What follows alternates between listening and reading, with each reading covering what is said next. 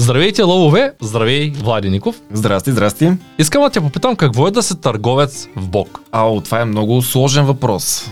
В смисъл, не можем да говорим за това нещо поне 2 часа. Това е истинско приключение, пътешествие, така че дай някакви по-конкретни въпроси, за да може да разгърнем темата. Добре, започваме с а, ти си купи Q7 на Ангел, да продължим малко от темата с автомобилите, защото вярваш в това, че хубавата кола и че търговеца в Бог трябва да бъде с джип и да ги прегазва. Всъщност вярвам, че генерално търговецът, който има срещи с клиенти, е хубаво да отива на работното място или на място на срещата с кола, която е доста по-представителна. Това е моето верою. Разбира се, не ангажирам никого с а, моята гледна точка, но ще дам един пример. Имах среща в а, Велико Търново с а, клиент и тогава отидох на първата среща с а, сината Шкода предполагам си е виждал. Да. Идвал съм първия път, като снимахме, дойдох с нея. Хареса я, само че не остана много впечатлен. И в хода на разговора ме попита, защо карам такава кола. Моят въпрос пък беше защо да не карам такава кола. И човекът ми каза, че изглеждам интелигентен, успял и че смята, че ми прилега нещо по-тежко. А пък аз точно в този момент вече водех преговорите за Q7 Начо, страхотна кола между другото. И на следващата среща отидох вече с Q7. И обратната връзка на клиента беше, ето за това говорех. Смяташ, че все пак привличаш различна аудитория. Давам пример. Ако караш висок клас автомобил, привличаш един тип аудитория. Ако караш среден клас автомобил, съвсем различен тип аудитория. Дори ако смениш марките, различните модели и марки, привличат вниманието на различни типове хора. Факт, разбира да се. кажем, някои марки привличат повече сутеньори, някои модели повече мутри, някои модели повече интелигентни хора. Аз съм го изпитал във времето, когато съм сменял различните брандове Да. Че обикновените брандове, т.е. по-масовите брандове, привличат по-голяма общност от хора, средностатистически хора. А, Скоро стих да карам Теслата на Христо Дамянов, Да. бях известно време с нея и тогава много странно ме спираха такива, които никога не биха ме спрели, ако съм с BMW, Mercedes или Audi. Тоест, това, че ти взимаш Q7, не привлича ли определени хора, които може би... Добре, веднага ти отговарям, между другото, страхотен въпрос. Тук е момента да кажем, че аз не съм взел Q7. Аз взех Q7 на Ангел. Има много голяма разлика между това един търговец да си купи просто Q7 и да си купи Q7 на своя ментор. Разликата между тази кола и всяка друга Q7 е на първо място в това, че тя наистина носи много голяма стойност, защото много добре знаеш, тя е брандирана с а, определен замисъл на определена тематика. Това я прави сама по себе си наистина уникална кола и далеч не е просто едно ауди. Това е единственото по рода си Audi Q7, което е брандирано и изглежда по този начин и носи този исторически полах. И другото нещо, което е, че сядайки в тая кола, всеки път, когато се позиционирам вътре, аз знам, че сядам в колата, която е управлявал моят ментор. Съвсем различно усещането това да си купиш просто една кола, за да привличаш аудитория и да купиш една кола, която а, има емоционален момент. Определено тук покупката на тази кола беше от една страна заради емоционалния момент, защото аз имам възможност да взема и други коли, но не съм го направил. И от друга страна заради това, че самият автомобил не е много висок като клас. Сега по отношение на другото, дали привличам допълнителна аудитория, да, определено мога да кажа, че тази кола е доста забелязваща се. Даже няма да забравя, че в Русе едно момче се свърза с мен и поиска да започне работа при нас. И аз го попитах как разбра за мен, как разбра за организацията въобще, нали. Той каза, виж, само успял човек може да кара такава кола. Влязох в сайта на BogBG, поразгледах за вас, поразгледах образователните продукти и разбрах, че аз искам да се занимавам с това. В последствие човека не започна, защото разбра, че а, всяко нещо си има цена и че работа на търговеца в Бог не е с това да направи 5-6 обаждане, да си купи Audi Q7, а трябва да положи много усилия, да развива определени навици. Та, привличайки определено хора, аз имам възможността обаче, така да кажа, да таргетирам въпреки всичко, аз направя своя избор с кого да работя и с кого не. Защото както клиента избира своя търговец, така и търговец избира клиента, с които а, работи. В тази връзка, като каза търговеца в Бог, ти имаш курс, който стартира съвсем скоро. Какво ще ми кажеш повече за този курс? Може ли да влезем малко в детайли, тъй като ти преди да започнеш да създаваш курса, си бил наш клиент. Бил си клиент в търговски умения, финансова грамотност и още кои курсове? Карам още покупка инвестиране в недвижими имоти. И този курс. Добре. Да, и сега планирам да се закупя и бизнес планиране. Бизнес планиране. Ще да си го купя по-рано, обаче трябваше да правим обслужване на аудито и се забавих, така че няма как. Движи се по финансовия план. Финансовия план. Добре, в тази връзка какво ще ми кажеш за тези курсове, които в момента си карал, като обратна връзка? После искам да ми разкажеш за курса, който ти подготвяш uh-huh. и защо хората трябва да се запишат в този курс. Тоест, какви са проблемите, които решава твоя курс? Какво би посъветвал тези, които се колебаят? Тъй като доста мои приятели се включиха през последните две седмици. Хора, които имат, имат бизнес и явно са осъзнали тази нужда. По отношение на курсовете, които аз съм а, записал, изкарал и вече карам за пореден път. Казвам за пореден път, защото за клиентите, които гледат а, това видео за първи път и случайно нямат консултант, с който работят или не знаят, а, или пък се колебаят дали да стартират някаква инициатива заедно с нас. Имаме такова правило в българска образователна кибернетика, че клиент, който вече веднъж се е закупил един курс, той може да го кара абсолютно безплатно във всички следващи негови издания. Така че при мен аз вече карам за пореден път финансова грамотност, търговски умения и в случая за първи път покупка инвестиране в недвижими имоти. Май месец започва а, бизнес планиране на Ачо, който е уникален по рода си курс. Но защо съм ги записал тези курсове? А, когато записах първоначално финансова грамотност и търговски умения, а, идеята ми по отношение на финансовата грамотност беше да придобия повече знания и умения по отношение на ефективното управление на личните си финанси и разбира се, като всеки млад човек се боря за своята финансова независимост. Идеята е, че днес не знаех как да го направя до тогава. По отношение на търговските умения, видях, че въпреки, че а, знаеш, имам 8 годишен опит във фарма бранша като търговец, въпреки, че а, не съм прохождащ такъв, а, установих, че с търговските умения, които аз разполагам, съм успешен, но мога да бъда още по-успешен чрез методиката, която Ачо преподава в търговски умения. А, от тук нататък с а, лека по лека с акумулирането на знания, теоретични и практически успехи, аз ти казах и преди малко каква е моята цел. Моята цел е да се развия като предприемач. А, да бъдеш предприемач е нещо, което изисква изключително много знания. Само с искане не става това е една професия, за която всеки човек трябва да се подготви. Така както се подготвя лекарят, юристът, както се подготвя а, много често чувам, че даваш примери с корабен инженер и така нататък. А, респективно да се подготвиш успешно за предприемач и да превентираш, а, нека да кажем, всеки последващи бъдещи провали, задължително установих за себе си, че ще ми бъде много полезно да се здобия с така наречения пакет предприемач. Какво включва той? курс по финансова грамотност, курс по търговски умения, покупка инвестиране в недвижими имоти, бизнес планиране и управление на екипи. Сега вече съм стартирал този цикъл и вярвам, че след като стартираме и бизнес планиране, който е 5-месечен курс, пак казвам уникален, чакам го с нетърпение, защото в момента друг такъв курс няма на пазара и той ще помогне както на мен, така и на други хора, които искат да се занимават самостоятелно с бизнес и не искат да имат шеф на главата си. Аз ще съм завършил този цикъл и ще съм готов за следващата крачка в моето професионално развитие. Добре, в тази връзка ти каза лидерско управление. Да, лидерско управление на екипи, това е курсът, който разработих аз. Вие го одобрихте, за което благодаря. Ще се провежда а, всеки петък. Попитаме за това какви проблеми решава курса.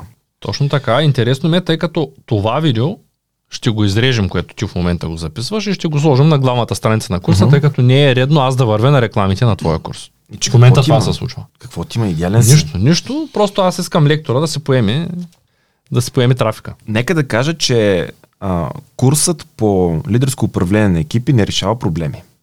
Един лидер винаги разглежда така наречените проблеми като предизвикателство и винаги разглежда така наречените проблеми като възможности. Ето защо в курса по лидерско управление на екипи ще разгледаме в рамките на едно тримесечно лидерско пътешествие, ще разгледаме начините по които един лидер може успешно да развие всички необходими навици, умения и качества, за да може да приобщи към себе си хората, с които работи, да успее да ги мотивира, да успее да а, разбира техните нужди, да се научи успешно да създава щастлив и ползотворен екип и да ре, успява да реализира таргетите, които съответната компания или бизнеси са поставили. Това нещо е важно, защото когато един човек работи с а, 9-10 свои колеги, трябва да сме наясно, че всеки един от тях има различни цели, различни амбиции, различни желания и също така различни настроения. Поради тази причина лидерът е този човек, който трябва да умее достатъчно добре да адаптира всички тези фактори към цялостната цел, която той има пред себе си. Идеята на лидерът, на успешният лидер е да създава щастливи екипи. И в рамките на тези 3 месеца аз съм сигурен, че ще да го, ще се умеем да го направим. Как ще случи това нещо? А, курсът е базиран на теоретична част, която включва разглеждане на основните предизвикателства, които ние срещаме по отношение на управление на а, времето. А, също така екипната а, среда, необходимите навици и умения, които един лидер трябва да развие. Начинът по който един лидер трябва сам да менажира себе си. Така нататък така нататък. Всичко има посочено в програмата. И след това ще имаме задължително и индивидуален, а, така да кажем, а, индивидуална програма с всеки един от курсистите, с която да успеем да разгледаме практическите проблеми, които той използва, в, които има в своето ежедневие. Казвам проблеми, защото първоначално хората смятат, че имат проблеми. След курса ще разглеждат проблемите като възможности. Какво означава индивидуална програма? Индивидуална програма означава, че всеки от, курси, от курсистите, който се включи в курса, има възможността да обсъди или с мен, или с колегата, който го е записал на курса, съдържанието на курса, как то може да бъде приложено в практически план и също да разгледаме конкретни практически казуси, които са били причина за записването на съответния курсист на курса. Аз вече знам за няколко такива казуса, които са били а, на дневен ред, са причина някои от а, хората се включат в а, курса и също вече своевременно съм дал посока на колегите а, на къде трябва да тръгне това нещо като разговор, за да може максимално бързо да имаме решение на а, конкретното предизвикателство. Защото аз това съм казал в предишни видеа, а, истински полезният курс е не този, който успяваме така да изредиме, да цитираме хубави автори, да препоръчаме книги, а, да дадеме качествено съдържание. Това е важно, но още по-важно е в практически план да има резултати. А нашите курсове го постигат. Това е чудесно. Знаеш, че в по-голямата част от бизнесите основната липса е липсата на кадри. Има сериозен кадрови дефицит, абсолютно съм съгласен с това нещо. В предния подкаст говорихме за липсата на лекари, има uh-huh. липса при учителите, има липса при всякакви да. професионалисти, в, особено в България в момента. Uh-huh. Липсват кадри. Ние много лесно решихме този проблем, просто ги създаваме. Когато някой иска да се включи като търговец в екипа, това, което трябва да направи е да изкара курс по финансова грамотност и по търговски умения, след което започва да продава. Истината е, че по този начин привличаме хора, които имат желание, но нямат умения. Ние ги обучаваме и след обучението те вече са годни да стартират свой собствен бизнес в бизнеса, така да го нарека, тъй като нашите търговци те са автономни. От части това решава проблема. Сега с този голям пакет от пет курса, които ти водиш един от тях, uh-huh. всъщност ние решаваме проблема на всеки един предприемач. Липсата на знания. И по този начин ние ще започнем да произвеждаме и предприемачи в България, надявам се. Хора, които вече разбират как работи света, как работят финансите и как могат да управляват правилно ресурсите, които имат. Било то финансово, било то а, хора под формата на ресурс можем да ги разгледаме хората, а, когато са лидери на тези хора, т.е. когато mm-hmm. ги управляват правилно. Да. Знам, че много малка част от компаниите в света всъщност са такива, така устроени, че да могат да изградят правилна структура, да не изглеждат хората, които работят за тях експлуатирани и самата компания експлуатираща ги, да изградят структура, в която хората могат да имат възможността да се изкачат нагоре в иерархията и да достигнат до едно по-високо ниво. Може би а, там, където ти си работил, е било така. Стигаш до едно ниво, от което нагоре не можеш да отидеш. А, знаеш ли, всъщност а, да си търговец в Бог а, е нещо, сега като го казваш и веднага направих препратка и с старата работа и така нататък. Да си търговец в Бог означава да си свободен. Много дълго време м- разсъждавах върху това дали съм харесвал работното си място. И установих, между другото, че в рамките на 8 години, работейки определена работа, извършвайки определени задължения на различни длъжности, аз наистина съм харесвал това, което правя. Обаче, ми правиш впечатление, че като се прибирам, абе има нещо, което не ми стига. Чувствам се много изморен, психоемоционално, физически също така чувствам недоспал. Отивах с желание на работа, харесах колегите си, бях успешен в това, което правях, обаче нещо не достигаше. И преди няколко месеца, когато вече бях взел решение, че се разделя с фарма бизнес, защото това беше добре осмислено решение. То не беше някакво импулсивно такова. и вече бях начертал пътя пред себе си, защото смятам, че един мислещ човек не трябва да взема просто емоционални решения и да тегли чертата, добре да планира и така да действа.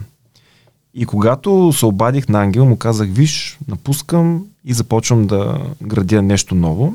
И той ми каза, абе, пробвай две-три седмици, е така, пилотно. И се чухме се две-три седмици и той ме пита, как се чувстваш? И аз казвам, свободен се чувствам.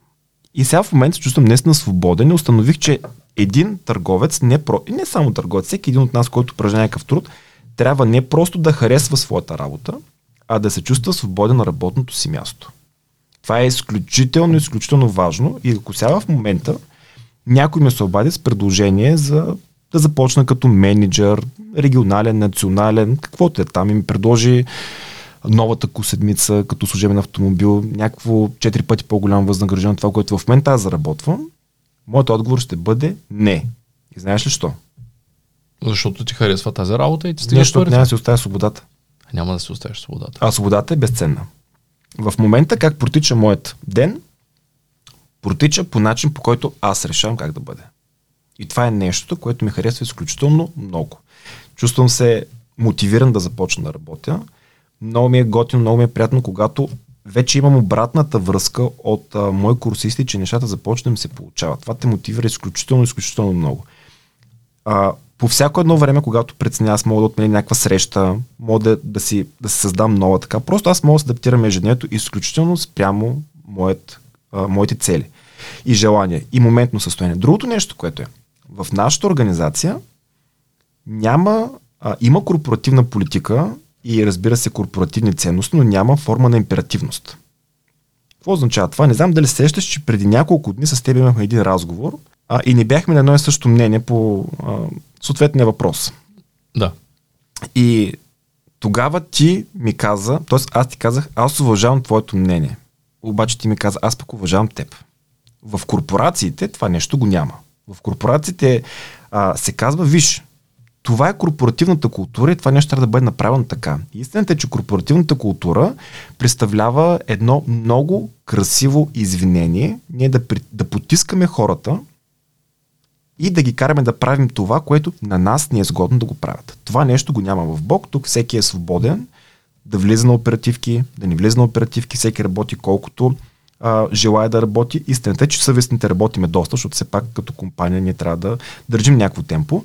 Но в крайна сметка тук всеки се развива и тук всеки е уважаван. Така че а, поканвам всеки, който иска да бъде свободен, а, който иска чувство уважаван, да се присъедини към нашия колектив, но да знае, че това не е толкова лесно.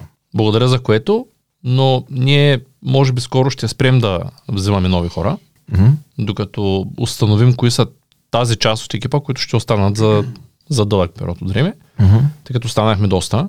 Mm-hmm. И в тази връзка най-добрият вариант е да, да, да дигнем малко летвата за влизане. До сега беше само си купуват курса, изкарват курса и могат да започнат да се учат да бъдат търговци. А, скоро ще вдигнем тази летва, защото пристигат много хора, както по-рано говорихме в предварителния разговор с теб, които те са много на кантар, не са много сигурни, идват само да видят, само да пробват, което пък отвлича вниманието на бизнеса към по-голямата цел, а по-голямата цел всъщност на, на бизнеса е да излезе в чужбина в момента и да започнем да разработваме продукти за, за чуждестранния пазар. Има и нещо друго, че нашите клиенти заслужават добре подготвени а, кадри. Точно така. Като а, нека да вметнем, че не всеки се, на, се ражда научен. А, естествено, че аз съм тръгнал от някакво ниско стъпало и трябва да изкачвам всяко следващо. Предполагам, че ти не си се родил научен, не ги прещи неща, които ги преш просто така. А, но идеята е, че всеки един човек и в частност тези, които искат да се развият като търговци, трябва да са готови да платят цената. Защото всяко нещо в крайна сметка си има наистина цена. И това развитие, което в бокс сме го постановили като търговци, а, колегите, които са доста от преди мен, а, това е било наистина години, месеци и години, упорита работа, създаване на навици, много неуспехи, които сме претърпели, защото истината е, че успешните хора се раждат след неуспехи. Ако ти си непрекъснато успешен, си по-скоро неуспешен. Така че а, всеки е развил, а, така да кажа, едно а, желание в себе си да се, да се развива като свободен човек, да бъде безстрашен при вземането на решение, да не се отказва и да бъде лоялен на хората, с които работи. Това ни прави толкова продуктивни, толкова успешни като семейство. Между другото, и от обратната връзка, която получавам от клиента, затова ни харесват много хора. Защото просто функционираме като една много добре смазана машина, която в същото време създава едно а, така усещане за топота и семейност. Ние поради тази, причина, също поканихме много клиенти а да дойдат на тези тимбилдинги, които правиме, на които пък аз не дойдох, за което се извинявам, поемам ангажимент в публичен ефир, на следващия дойде, той ще бъде... Всеки месец ще е на различно място. Да. Има фирма, която ги организира тези неща. Тук е момента да поканя зрителите да ударят един палец нагоре. Тези от вас, които ни гледат в YouTube, тъй като може би вече някои ни гледат в ефир, не знам, всички видеа ще влязат в ефир. Това ще бъде първият а, YouTube формат, който е прехвърлен в ефир. Обикновено нещата стават наобратно. Първо имаме касетка, uh-huh. после имаме дигитализация, т.е. Uh-huh. компакт диск. И най-накрая имаме виртуален вариант. А, това ще е, аз не знам друга телевизия, която да, е, да направи обратната крачка от дигиталния вариант да се върне на компакт диска, който е виртуалния на компакт диска, от компакт диска да мине на касетка. Ние нещо, нещо такова правим в момента. От компакт диск се връщаме на касетка от YouTube, което е бъдещето, се връщаме в миналото, за да можем да достигнем до а, хората, които нямат навика да гледат YouTube, ами, да слушат подкасти. Може би това Цецо не е толкова неправилно, а напротив би го приличил като правилно, защото ние в предишния подкаст, който направихме на тема здравеопазване, установихме, че човек колкото по-напред бяга в модернизма и в бъдещето, толкова повече се далечава от корените. А пък истината е в корените. Така че, нека видим как ще проработи. Да, да, затова вече ще казвам на всички зрители, че тези от вас, които са в YouTube, могат да ударят един палец нагоре, могат да ударят коментар, могат да споделят с приятели, а тези, които са на телевизор, на тези старите устройства а, и не гледат по телевизора, можете да споделите с комшиите, да си пуснат нашия канал Бог. А, в тая връзка, тъй като ни говорим много неща, аз ще ти разкажа за подготовката на една компания, с която приключих взаимоотношения вчера като казваш как Бог работи и функционира добре, сигурен съм, че все още има много проблеми и доста клиенти изпитват от време на време затруднения, някой забравя да се свържи с тях, някой пък ги поема има, търговец, да. който повече не им се обажда. Нали, в тая връзка аз ще разкажа моя път. Имах живото за страховка към една компания до вчера, която в началото ме привлеча с безплатен ДНК тест, който тест иначе би струвал 1500 лева. Аз подписах документите преди няколко години без да чета точните условия. Преди седмица се оказа, че всъщност преди три седмици се оказа, че плащам пари всеки месец, продължение на целия период от договора, за да за застраховката. Брокера, с който държа топла връзка и до ден днешен, първо, че забравяше да ми звънне кога имам да я платя. Тоест аз му казах, че ще я плащам веднъж годишно, той забравяше да ми се обаря. И после след като вече видях, че аз трябва да платя тая Рано или късно трябва да платя този ДНК тест, който в началото си мислех, че е безплатен като клиент. Като се свързах с него, той каза, ами той не е точно безплатен. Нали, mm-hmm. Почна да шкалкави, да. като разбра, че имам информацията. Той трябваше да дойде да ми помогне да я прекратя, но след като разбра, че ще я прекратявам и той ще спре да взема пари, той реши, че е по-лесно да спре да ми отговаря. След което аз се свързвам с друг колега от същата компания, който казва, виж, не мога да поема ангажимент към това, което ти искаш да направиш, защото не съм аз твоят директен брокер, но ще пита моя ръководител. Говорих с ръководителя, той каза, няма никакъв проблем, сега ще платиш а, там някакви пари за, за това, че трябва да ти приспаднем, защото тя е инвестиционна застраховка, а, трябва да ти приспаднем някакви пари относно това, че а, ще те губим за това, че не си доплатил всичко, което си ползвал в началото и останалите ще ти ги преведем. Две седмици го чаках, той каза тая седмица задействам, следващата седмица го чаках отново, отново каза задействам и до вчера го чаках, това беше третата седмица, в която на мен ми омръзна. И си казах, окей, първия спря да ми отговаря, втория не пое отговорност, третия пое отговорност и избяга на някъде. И отидах лично в офиса им с... При това пратих асистента си, който има всички необходими документи. Даже го пратих с личната ми карта, с полицата, с... Всичко необходимо а, като документация. Да, трябваше ми, за да ми приведат парите... Извлечение Айбан. Точно така, от, от банката подписано, че имам сметка при тях. Подпис печат, да. Всичко отиде при тях с него. Те казаха, трябва да отида лично. Отидах лично. И говорейки с тая жена там, която ми прекратява застраховката и задавам следния въпрос. Аз трябва ли да платя глоба? Тя казва, господине, ще платите глоба. По телефона той господин каза, няма да платите глоба, който е там управителя, защото така и така са минали две години. Аз казвам на жената, вижте, минали са две години. Няма ли само да платя за услугата, не която трябва да доплатя? Нещо като предсрочно, да кажем. Не, няма го в договора. Това е по- политика на компанията. Компанията ти каза какво е. После питам колко пари ще получа и тя каза никой не знае. Трябва да видим какво се случва и тогава ще ви преведем парите. Кога ще ги получа, никой не знае. Това обикновено отнема 2-3-4 седмици. И в този, в този случай то не може да не се случва постоянно в България. Говорим за голяма компания, говорим за добро обслужване, говорим за много-много неща. Обаче, когато стане дума за в, в същество да почнеш работа с компанията, забелязваш, че има доста камъни. Не са подготвени тия хора, които ти предлагат нещо. Той може, самия консултант от компанията, той просто да не е имал тази информация, че това се плаща. Може така да са му казали, нищо не плащаш. Той може да е знаел, че аз ще плащам малка сума и да е решил, че е пренебрежимо малка, но пък за 40 години тая малка сума става хиляди левове. И в тая връзка, просто го отварям като, като скоба, една компания за съществува като такава дългосрочно и наистина да води след себе с само доволни успешни клиенти, тя трябва да има, ти като това го каза, с, а, като говориш с мен, как не е на такова ниво, че някой да те натиска да правиш нещо или да не Все пак ние трябва да имаме някакви точно определени граници като компания, за да се знае кое е окей и кое по-скоро не е окей. Сега, тук това, е, това е нещо, което ти го разказа. Определено се вижда и а, търговската грешка. Тоест, говоря грешката на търговец. Значи, един такъв търговец, като типажа, който описа в а, компанията, която а, е била обслужваща в случая твоите интереси, а такъв търговец по-скоро няма да просъществува в Бог. Веднага ще кажа защо. Защото това е човек, който очевидно няма два основни навика. Да казва истината, да поема отговорност. А, има едно нещо, което е много важно да го знаем и, че, и това е, че между другото, Ангел го описа много добре в курса по търговски умения. В момента не правя реклама на курса излишна, но искам наистина да се знае, че това са неща, които те практически са доказани. Един търговец трябва да носи 100% отговорност за своите клиенти. Ама 100%, защото реално погледнато, това, което изкарва парите на един търговец, не е компанията, не са продуктите, а клиента. Защото ние може да сме бог, ние може да създаваме курсове, ама тия курсове, ако няма кой да ги купи, откъде ще дойде прихода в компанията. Кой купува курсовете? Това са нашите клиенти.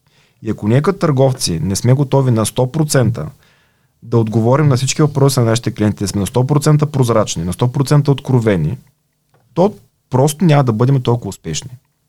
Между другото, това въжи не само за Бог. Това генерално е правило, което аз наистина смятам, че всеки един търговец, който работи с хора, би следвал да спазва. И като цяло не само търговец, това са чисто човешки отношения, да казваш истината, да поемаш отговорност. Това е, аз така го виждам като съвременен проблем на доста голяма част от населението. Въобще не само в България, но и по света. А, така че, а, наистина, пак казвам, в Бог, а, нашите колеги, ние понякога, ние и също и колегите, случва се да пропуснем нещо. Също ние правим някакви грешки. Естествено, все пак сме хора, не сме роботи, не сме някакъв изчистен от бъгове софтуер, но в крайна сметка ние нямаме никакво прецедент да кажем, извинявайте, сбъркахме. Нямаме никакво прецедент да кажем, ако не знаем нещо, което клиент не попита да кажем, вижте, в момента не разполагаме с информацията, ще попитаме и в рамките на 12 часа ще имате тази информация. Острова ли ви като срок? И накрая аз винаги казвам, благодаря ви, че ми помогна да стана още по-добър. Защото нашето незнание в срещи някога с клиенти ни прави по-добри, по-подготвени за следващите срещи.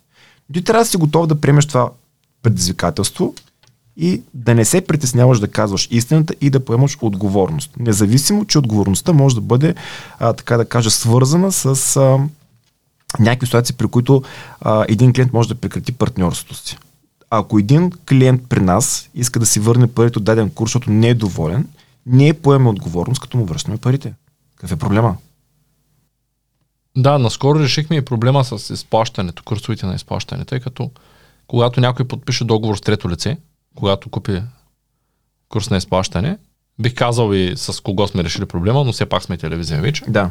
Няма брандове И вътре. ще казваме в хода на консултацията. Да, а, когато някой си купи курс на изплащане, ние получаваме цялата сума, обаче договора е към него. Ние няма как да върнем парите и да развалим договора към трето лице.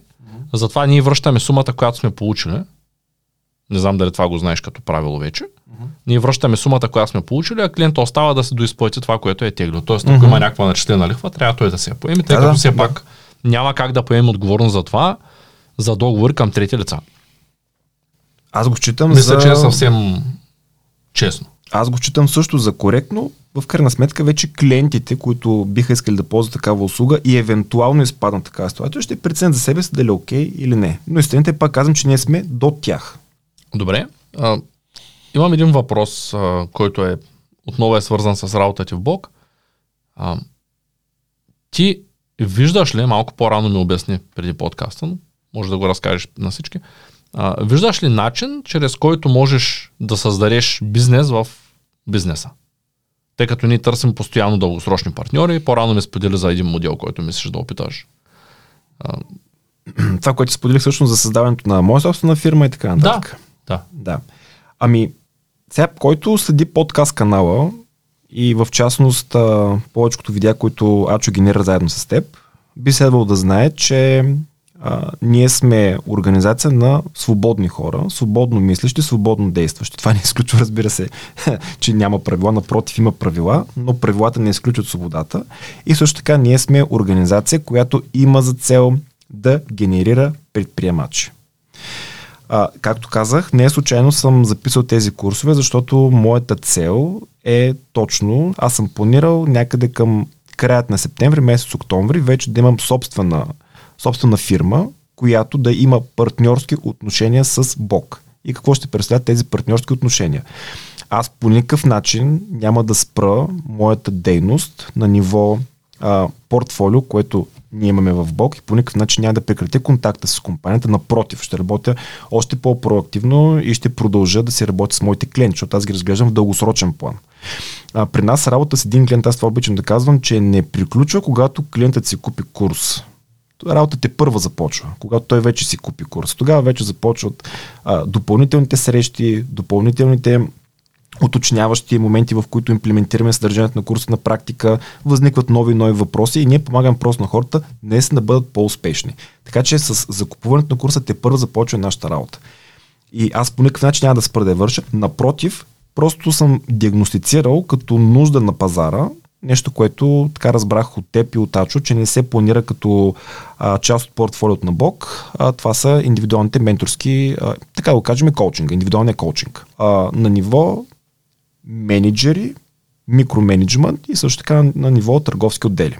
Това е нещо, което аз съм визуализирал като а, нужда и тъй като един бизнес, за да бъде успешен, той трябва да решава конкретен проблем или нужда, аз съм решил да работя в тази посока. Той ще създам собствена фирма, тя ще се изключи по съответният юридически път партньорски отношения с Бог, за да мога аз регламентирам да работя по този начин, вече като корпоративна единица с компанията и отделно а, вече даже имам и хора, които съм набелязал, които знаят за тази моя идея, които искат да се развият в тази посока, искат да бъдат част от екипа, който ще създам и работим в тази посока заедно. Тоест да се търговец в Бог, нека да обобщим, включва и това да имаш възможността да се развиваш в определена посока. Било то като лектор, било то като менеджер на екип, било то като да направиш бизнес в бизнеса. Аз не мога да те спра да създадеш такъв бизнес, но мога да ти дам обратна връзка, че когато правиш бизнес, свързан с коучинг, както ти го нарече, а, като всичко свързано, той, той може би ще бъде и консултантски бизнес, нали така? Тоест ти влизаш някъде, гледаш процесите, Точно така. така, такъв тип бизнеси, те не са лоши като бизнес, като структура. Обаче тук трябва да се зададеш въпроса какво се очаква от теб. Тъй като аз следя много хора, които са започнали своят, своята кариера като консултанти, даже някои от тях все още са консултанти. Обаче тук възниква постоянния въпрос, който стои, стои пред абсолютно всеки, който развива консултантски а бизнес, какво се очаква от теб като резултати. Защото в повечето случаи консултанта влиза в една компания, аз затова съм премахнал и платените консултации с мен, за да реши определени проблеми.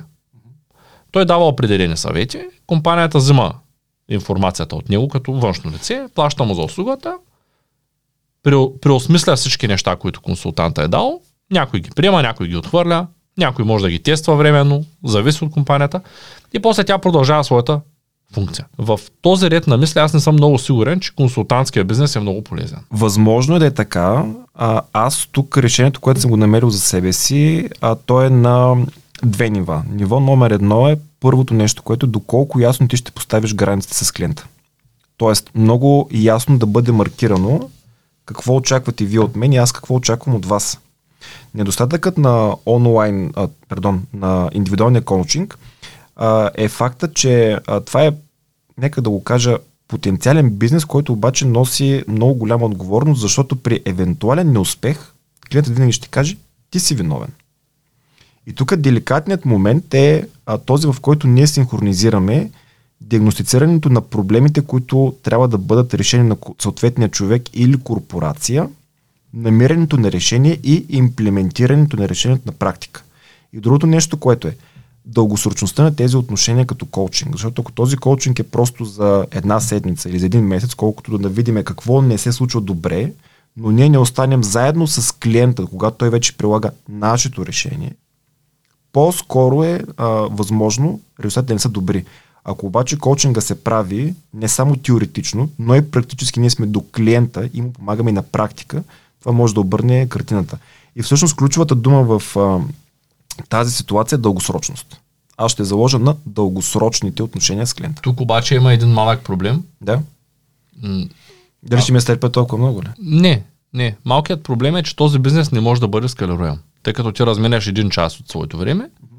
за да консултираш хората. Винаги имаш единица от времето срещу консултация. И за да скалираш този бизнес, трябва да можеш да научиш консултантски екип. Mm-hmm. Това съм го забелязал как го правят. Следя няколко такива човека. Това не е толкова лесно и не е толкова ефективно. Тъй като, ето по-рано говорихме за една услуга, която, с която те се запознат, която аз чувам, че те са най-добрите в Европа. Ти казваш да, обаче ето виж, че от тази услуга, която ти също си използвал косвено, mm-hmm а, нещата не са чак толкова добре. Mm-hmm. Това е така, защото аз може да съм най-добрият в моята сфера, обаче ако науча още 5 човека, те вече няма да са аз, а те ще бъдат мои ученици. Качеството на тези 5 човека не е същото. Може би много, много добре знаеш за това в твоя бизнес. Това, че някой лекар е бил голямо име и е бил много добър, въобще не дава гаранция, че със същото име сина му или дъщеря му ще бъде на същото ниво. Mm-hmm. И в тази връзка, когато ти развиваш консултантска компания, трябва да имаш предвид, че консултантската компания е много добра тогава, когато я управляваш ти. Ако се, ако се е докарал, разбира се до нивото да е много добра, защото тя може и да не стане. Тоест зависи от теб. Обаче проблема идва тогава, когато се наложи ти да мултиплицираш своите знания и да намериш хора, които също да вършат този бизнес. Тоест това е ограничаваш бизнес. Същото е с образованието в момента. Ние търсим лектори, ти влизаш като лектор. Ние трябва да изградим сами лекторите, които ще имаме в компанията, както изграждаме сами кадрите, които работят в компанията. Mm-hmm. И ако ние се провалим с това, то тя компанията също ще се проваля. Защото ако ние имаме екип от търговци, които не са подготвени, и имаме екип от лектори, които не са подготвени, то следователно реномето на компанията ще бъде съсипано и тази компания няма да продължи да функционира в дългосрочен план. Mm-hmm. И вече знам от опит няколко такива структури в България и няколко в света, които са били много добри в началото, говоря за образователни структури, и в момента редомето им е страшно ниско, защото са привличали лектори ширпотреба, търговски отдели ширпотреба, реклама, която не е подходяща за тези неща, както по-рано говореше, че а, рекламата във фарма бизнеса, купи си три, ще ти подарим четири, някак си не е окей това нещо. Ма това е покана, а, излекувайте се, после пак се разболейте. Да. И си купете от нашото. И в тая връзка, в тая връзка много труден бизнес е този бизнес, който си решил. Аз, аз лично те подкрепям, не знам Ангел какво ще каже по въпроса. Той мисли като теб. И той мисли като мен. Да, той мисли като теб, обаче... Той е бил консултант, не знам дали знаеш. Три години. Не, не знаем за това. На три години на една от топ компаниите в света. Да. И той просто се отказа от това нещо. Като казвам топ компания, ние скоро си говорихме за един от нашите, а, може би бъдещи партньори, mm-hmm. така е по-редно да го кажа, а, който между другото ми предложи да му карам известно време S-класата и аз му отказах новата S-класа, защото а, по, по същата причина, поради която ти си взел твоята кола, аз пък реших след предния подкаст това, където говорихме за съдържанието за Майбаха, за да, опаковката. Да. Аз пък реших, че нашата опаковка ще бъде а, това, което карам аз. А пък аз карам каквото си искам. И реших, че няма да променяме опаковката на компанията. А, това си е лично моето решение. Но а, защо че го казвам? Защото м- за да ни привлече като партньор този човек, защото ни харесва, реши, че трябва да ми даде кола, може би е гледал материали с това нещо или с Теслата. А, аз му казах в първи момент импулсивно, че да, ще се радвам да я взема да я карам известно време. А, после взех да проучвам за колата, оказа се, че този модел конкретно задират бутало и му върнах обратна връзка, че а, може би тая кола ще се щупи скоро, въпреки че една няма 100 000 км. А, той каза, няма проблем да взема и по-новата. Тоест най-най-новата вече, последния модел, а, тъй като той е голям като ранг. Та, той е с много милиони клиенти, доколкото знам са 18 милиона в Китай, 160 хиляди в България, ти знаеш за кой клиент ти говоря. Тоест не клиента, а, потенциален партньор ти говоря. А, компанията, която, на която Ангел е бил консултант, е по-голяма от неговата. А неговата има 200 милиона клиента в цял свят. Да. И в тая връзка ти го казвам, че за да се от, откаже Ангел от консултантството и много други хора, може би има защо. Да. Не съм бил е консултант така. на такова ниво, но виждам как се клатят всички. Защо се клатят? Ами защото обикновено такава компанията хваща като потенциал, Мгм. изтръсква потенциала за година, две-три от теб. Ти няма как да измислиш нещо ново в тая насока Мгм. и тя се тръгва от теб и отива другаде. По същата причина аз, може би на този бъдещ партньор, ако той ни гледа в нашата посока да работим заедно с Бог, а, аз ще откажа да работя по друг начин, защото много харесвам български софтуер, много харесвам български големи компании на световно ниво, но а, няма как да се удрям фокуса навсякъде. Тоест аз трябва да работя само тук, Да, да. за да мога да бъда ефективен. Ам, нещо, което така искам да ти споделя, защото хубави неща ми казваш, но това, което много ми влезе в главата е думата, която ти каза, не е лесно. А, това е много хубаво, между другото, че не е лесно.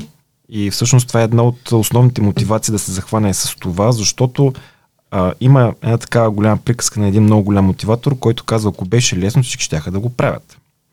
И сега, например, не знам дали ти прави впечатление, че много хора искат да стартират бърз бизнес с Да. лесни пари. Забелязали, че много хора започнаха подкаст канали. Защото изглежда лесно. Взимаш два микрофона и камера и Да, забелязвам. Виждаме гледаността им. Както и да е. Идеята е такава, че... Извинявам се. Идеята е такава, че а, когато ти създаваш услуга или продукт, който е много труден за създаване, това автоматично до голяма степен а, те преборва вече с... А, ус- успява да си крачка напред спрямо конкурент. Тоест в един а, такъв отрасъл, като индивидуалния коучинг, тъй като не сте много лесно, има много бариери, конкуренцията не е толкова голяма. Така че ние с начинанието, което го дефинирахме като не е лесно, автоматично си редуцираме конкуренция. Другото нещо, което е, че вече по отношение на това дали ще бъде ефективно, това зависи изцяло от методиката, която ще бъде имплементирана. Не знаех за Алчо, че е бил консултант към а, такава голяма компания. Аз персонално бих му задал два-три въпроса. Единият от които е дали когато той е започнал това начинание, той е бил готов да го направи, дали е бил осъзнат срещу какво се изправя. Защото всеки един бизнес, когато се стартира или въобще когато се започва някаква длъжност, е много важно да видим на какво ниво сме като осъзнаване. не мога да ти кажа това. Знам, скоро установих, че ачката е Дънка Маклауд от филма. Заклал е всички, взема силата от, от всички хора, които е заклал.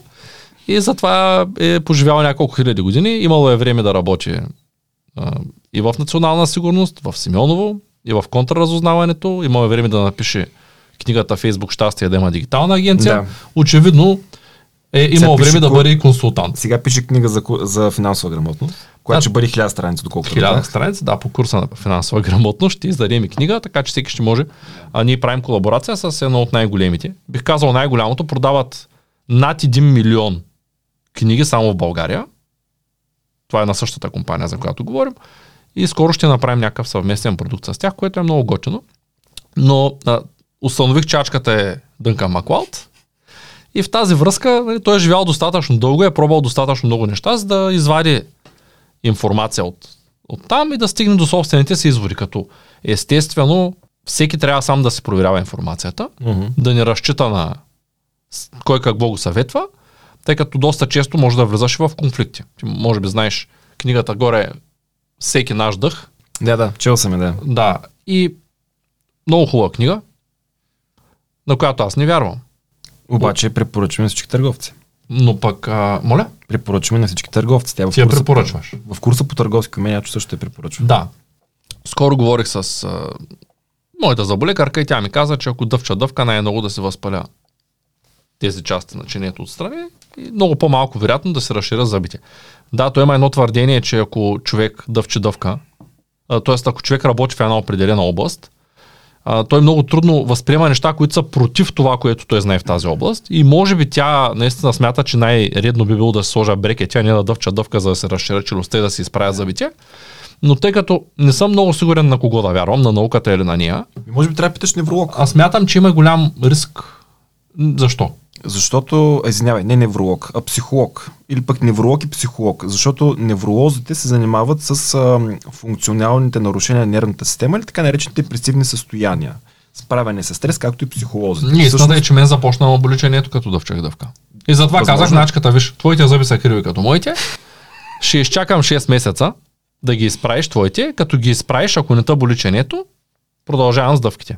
И му оставих, мо- не- моите дъвки ги оставих като за него резервни, защото А, то общо взето, нали, първо искам да видя един, който си е наредил зъбите по този начин и после ще повярвам, защото ние говорим много неща в този подкаст. Всеки идва и вари някакви парчета от живота си. А, Мога да изикам веднага човек, който лекува всички с кръвотечение. Вчера ми писа един такъв. с кръвотечение. Да, кръвопускане. Нали знаеш? И с вендузе. А, мога да извикам някой да ти нареди рейките, там чакри, рейки. Нали, всеки има различна гледна точка. Да кажем, Ник от Movement Academy, който също прави курс за нас в момента, той те учи как да се изправиш сам.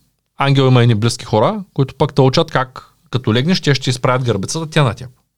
Нали, Аз вярвам на Ник, те не вярват на Ник. Обаче Ник и аз не вярваме на тях. Защото аз вярвам, че мога сам да се изправя с правилните упражнения, което е по-трудният вариант. Обаче те не са го виждали, не са го проумяли по този начин. Те пак не вярват, не вярват, че човек може сам да се изправя. Ако се, из- то, то е ясно, че сам се изгърбваше, сам се изправяш, за мен поне. Добре, кое е правилното случай за клиента? Защото ни сега дадохме две теории, Не. възможни, кое е правилното за клиента. Всеки сам трябва да прецени. На кое е база на правилно какво? за него. Моля? На база на какво? Ами виж, за едни е правилно да инвестират в криптовалута, за други не. Едни го наричат инвестиция, а други го наричат спекулация. Със сигурност трябва всеки сам да проверява нещата, които прави. Аз, аз така го виждам. Тоест, ето аз мятам, че това, което ти искаш да развиш като бизнес в нашия бизнес, то не е против нас и нищо подкрепим. Обаче също така смятам, че то в дългосрочен план няма да може да се разви или ако се разви, ще бъде трудно. Това не означава, че ти няма да можеш да го направиш. Защото аз като почвах с моя бизнес, с онлайн търговията, 99,9% мисля, че нямаше такъв, който да каже обратното, казаха, че това няма как да Бяха стане. отписани. Да. Така че това не означава в никакъв случай, че няма да стане. Има ли хора всъщност, които успели в индивидуалния коучинг? Със сигурност. Това е достатъчно. Аз познавам един от най-добре на 11 този месец, като говорим с дати, 11 марта имам среща с него. Той е гостува в канала Храбрен Банков, който той е индивидуален Уникален. коучинг за социални мрежи. А, Храбрен е уникален. Между другото, препоръчвам всеки, който не е гледал подкастите с него, да го гледа. Изключително интелигентен събеседник. Много го харесвам. А, само нещо До да ти такава кажа. степен е успял той. Да? Само ще кажа, че имаме срещи, които се планират два месеца по-рано. Аз съм му първия клиент и на мен не може да ме откаже. Да. А, неговите срещи в момента като цена са 6000 долара на час. Да. Нали, то- толкова взима на стандартен клиент от чужбина, доколкото знам в неговата личната менторска програма. Супер. Така че можеш да го скалираш, обаче тук идва другата гледна точка, която сега не мога да не ти споделя. Аз никога през живота си не бих взел хиляди, дори хиляда лева да е, за час от моята работа, защото не съм много сигурен дали мога да го оправдая. Тук идва вече Обаче А, той е сигурен. морал, не, това не, не съм сигурен, че е така. Никой не може да бъде сигурен. Как ще го измерим? Нали? Тоест, от морална гледна точка. Тоест, аз на практика може и да мога да продам един свой час за 5000 лева. На, на практика. То, тоест на теория, извинявам се. Той на практика на теория може би мога за 5000 лева да си продам часа, но тук възниква въпроса, морално ли е да си купиш един час от мен за 5000 лева? Нали? Колко струват 5000 лева за средностатистическия човек? Веднага ти отговарям на въпроса, само че преди отговоря ще дам пример с Вим Хоф. Вим Хоф е направил нещо, което май никой друг не е правил. Тръгна да изкачва Еверест, Бос и с а, някакви къси. Доколкото знам, не е успял да стигне до върха, не защото му е станало студено, а защото се обадил някаква стара травма в коляното. Що го казвам това нещо? Защото А той е качул Калиманджаро, между другото. да. Само, че Еверест е по-голямото предизвикателство. А, идеята е такава, че ако един човек е стигнал до там, значи всеки друг има потенциал и възможността при правилната подготовка да го направи. Въпросът е дали няма да си по-полезен, когато развиваш курса лидерско управление на екипи, отколкото като консултант. Дали не Едното можеш да... не изключва другото. Малко по-рано ти казах. В момента в голямата компания, която ми предлагат, със сигурност условията ще са много по-добри от Бог. Тя даже голямата компания дойде с идеята да ни купи. Първото предложение беше 51%, защото номера на този човек е 51, започва с 51. Той каза, защото обичам 51% от бизнесите и той има много бизнеси във времето, които ги е купил. И той дойде с думите колко струва. Нали? Тоест, ние винаги можем да се продадем и да кажем, окей, ние сме полезни там. Обаче, важно е къде ни е фокуса. Тоест, ти едновременно не можеш да бъдеш фокусиран и върху тая ръка, и върху тая. Ще трябва да се обърнеш към едната повече, отколкото към другата. Дори може да кажеш, в момента ги виждам двете. Обаче фокусът ти е или тук, или тук, или по средата. Не може да бъде навсякъде. Да. Няма как едната да ти е ясна, другата и тя да ти е ясна. Или едната ще е размазана, или другата. да. Същото е и с работата. Между Аз за да- записал ли си курса по лидерско управление на екипи? Дали съм го записал? Да. Не. Нали каза, че си купил съдържанието? Кое? На лидерско управление на екипи. Как така съм го купил? Той ще караш ли курса? Да. Така. Това, че не съм го записал, той все още не е започнал, не означава, че няма да го запиша. Така, идеята е следната. Много правилно каза, че фокуса трябва да бъде на едно място. Прекаленото разфокусиране е, нека да кажа, потенциалната опасност всеки един от нас да залитне в посока и да не успее правилно да дозира усилията си в, а, нека да кажа, в правилната посока. Поради тази причина, когато човек прави своят бизнес план, когато си прави своята лична цел, респективно ако си полага и обществена житейска цел, а, в контекста на всичко това, той трябва да, да знае, че по пътя, по който ще го извърви, няма да го извърви сам. Респективно, за да можеш да си фокусиран, не трябва да си фокусиран върху това дали ще се развиваш като лектор в, а, на курс по лидерско на екипи в БОК или ще развиваш а, втори бизнес. Има, значи в момента аз този а, продукт, който съм го създал, аз имам готови знания. Аз съм готов лектор и в момента единственото нещо, което ще правя е да търся обратната връзка от хората и да им помагам. Но в един нов бизнес аз ще приложа точно това, което хората ще чуят и видят в курса по а, лидерско управление на екипи. Една част от него. Да създавам хора и да развивам хора в контекста на целите, които аз имам и техните умения. И всъщност истинският мой мерител за успешен бизнес е тогава, когато аз стартирам, например, през месец септември 23 година менторска програма и не ми се налага след 3 години аз се занимавам въобще с този бизнес. А единственото нещо, което да правя е да чета отзивите, които нашите клиенти дават и да си проверявам банковата сметка. Да, да, Тоест го виждам. създаването на бизнес задължително върви ръка за ръка с това да създаваш и хора. Защото а, ние си говорихме между другото по-рано с теб по отношение на това какво би се случило, ако, например, един човек спре да упражнява конкретна дейност. Много е трудно да намираме хора, които да могат да носят толкова, колкото, примерно, ти можеш да понесеш. Колкото Ангел може да понесе, колкото аз, примерно, мога да понеса или някой друг от колегите. Но истината, че те, те са някъде там. И ние тези хора трябва да ги намериме. Ако те се разпознаят в нас, просто да работиме Аз заедно. мисля, че те ще намерят нас. Няма да ги търсим.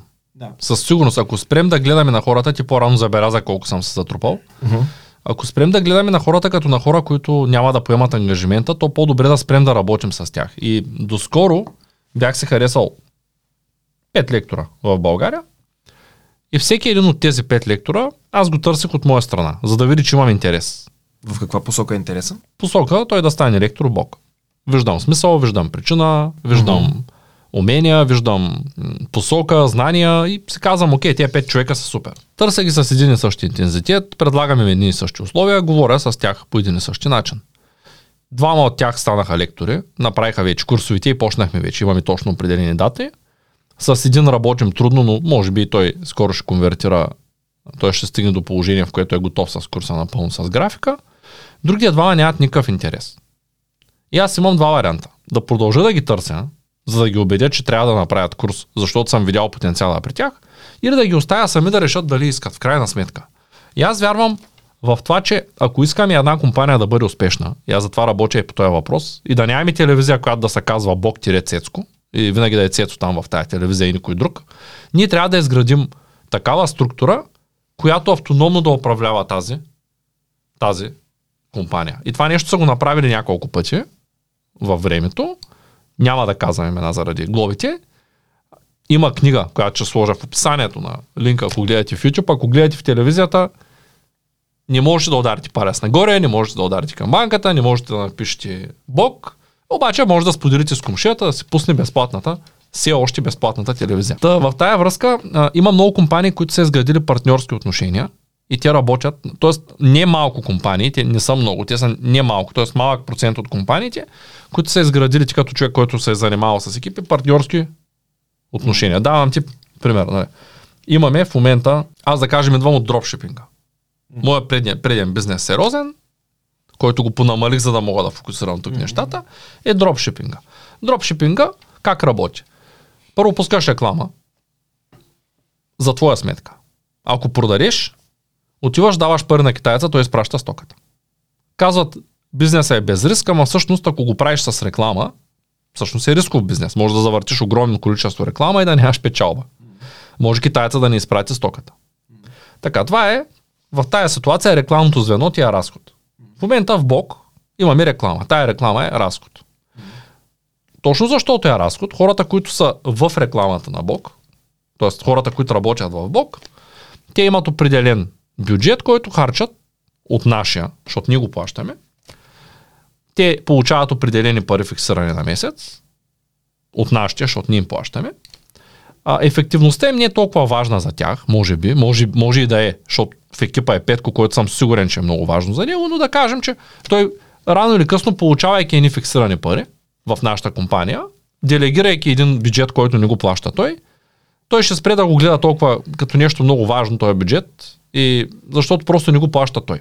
Когато имаш, когато имаш звено, което ти прави рекламата, когато ти плащаш и плащаш на звеното за създаване на рекламата, то ти имаш постоянно работа по това да наблюдаваш звеното. Защото иначе няма да е ефективно. За теб е важно. Ако обаче кажеш на това, на това звено, вижте, а, ние сега правим да кажем ерикъв си оборот, ще ви дам ерикъв си процент, вие ще плащате рекламата, те могат и да не я плащат, разбира се, и да вземат процента докато не ги забележим, че нямате реклама. Нали?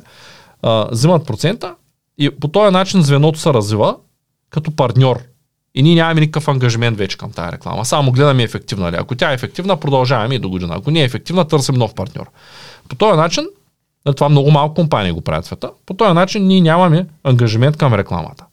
Същото се случва и с търговците. Имаме търговци, търговецът взема пари само когато продава. И не взема пари, когато не продава. Ние правим всичко възможно той да продаде. Ако партньора ни от рекламата и той прави всичко възможно, то ще има достатъчно хора, на които търговеца да се обади да започне работа с тях. Тоест, търговеца не е звено разходно по този начин. Само ако има приход, има разход. По същия начин партньора с рекламата, ако има приход, има разход. По същия начин, защо ти ги казвам тези неща? Всяко едно звено в бизнеса може да бъде заменено като приходно, а не като разходно звено, ако се намерят правилните партньори в този бизнес. Ти си бил в други структури, които по същия начин са ти плащали заплатата. Най-вероятно е нямало партньори по този начин изградени. Не, в този, в този бизнес, където аз съм бил, той си е категорично заплащане плюс бонусна да. система. Но тук ми идва въпроса, защо трябва да си консултант в компанията, като може да направиш още един курс. Или като може да изградиш търговски екип. Не изключва другото. Да, няма защо трябва да развиваш на там? Що не развиваш посока превод на курса, книга, още един курс, да намериш търговци, които да те развиват, ами минаваш на консултантска дейност. Дали тя е по-тежката, защото mm-hmm. аз ти го казвам това с фокуса. Винаги мога да отида в голямата компания, да, да стана консултант там и да взимам 10 пъти повече пари. Да. Е, сега решавам, хората ми предложиха вече последната кола там, с класа, казаха без да работя там, смисъл, без да я плащам как ще я взема, предложиха ми къде да спя, т.е. да ми намерят жилище, каквото си искам там и да остана там в София, където има централата и да помагам за бизнеса. Аз съм окей. Okay да го направя. Няма проблем. Заминавам и го правя.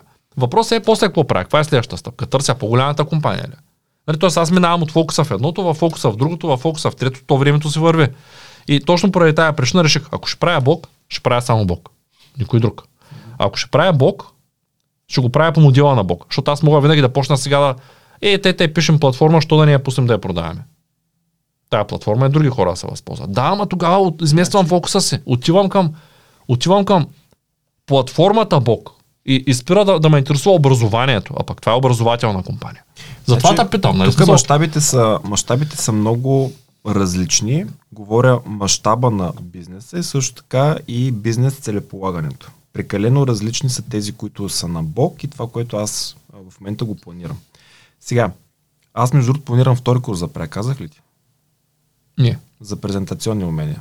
А то, той ще е много готин, сигурен. Да, значи това нещо ще го направиме. Аз те първо го разработвам като сценарий, защото съм визуализирал като нужда на пазара а, да има такъв курс, който от една страна да помогна хората да сгубят презентация на PowerPoint, от друга страна да изгубяват, ако, а, както се казва, както се прави old school и както го правил Стив Джобс, само на флипчарт, и от друга страна да се усвоят необходимите презентационни умения, за да може да боравим с аудиторията успешно. Да, обаче усещаш ли как, примерно, м- а, говориш, че ще създаваш курс, започваш друг курс, нали? Смисъл, правиш единия, правиш втори курс, обаче успоредно с това, примерно, отиваш на...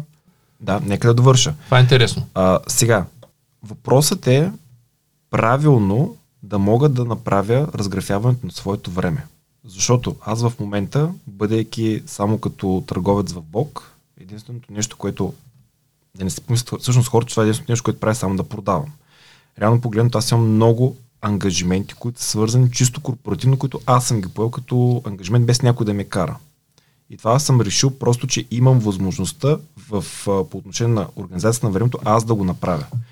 Тоест, разработването на два курса, в които аз виждам потенциал и нужда на пазара, съм определил какъв времеви ресурс ще ми е необходим да го направя. А, установил съм много добре колко търговска дейност трябва да извършвам, за да постигна личните си финансови цели. Изчислил съм колко време ще ми трябва за да развия този бизнес и с кои хора трябва да го а, развия. Така че всичко е въпрос, нека така да кажа, на правилна калкулация на време, ресурси и цели. А по отношение на това, защо не напиша книга? Защото не сметам, че ми се отдава. Добре, това е добър отговор. В тая връзка, тъй като все пак говорим за компанията като цяло, ти ми беше предложил, видя, че доста неща съм поел, да влезеш в екипите и да... Тоест, ти ми беше предложил да помогнеш с нещо, ако можеш. Можеш да влезеш в моите екипи, които ги управлявам и да, да видиш мога ли да подобря нещо. Съгласен ли си да ми помогнеш за това?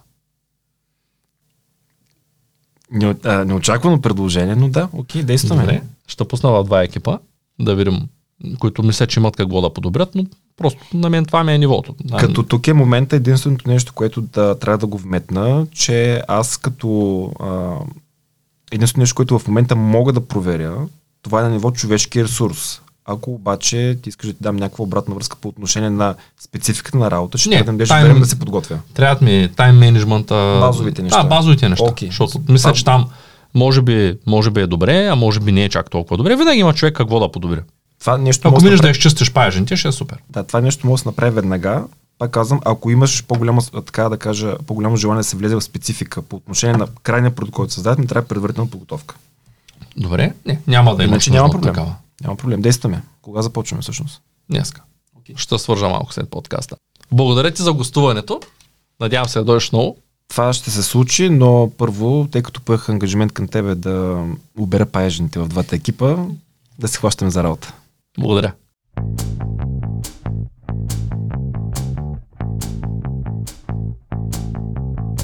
Това е От нула до успех. Твоят подкаст за бизнес и развитие. С мен Цветан Радушев.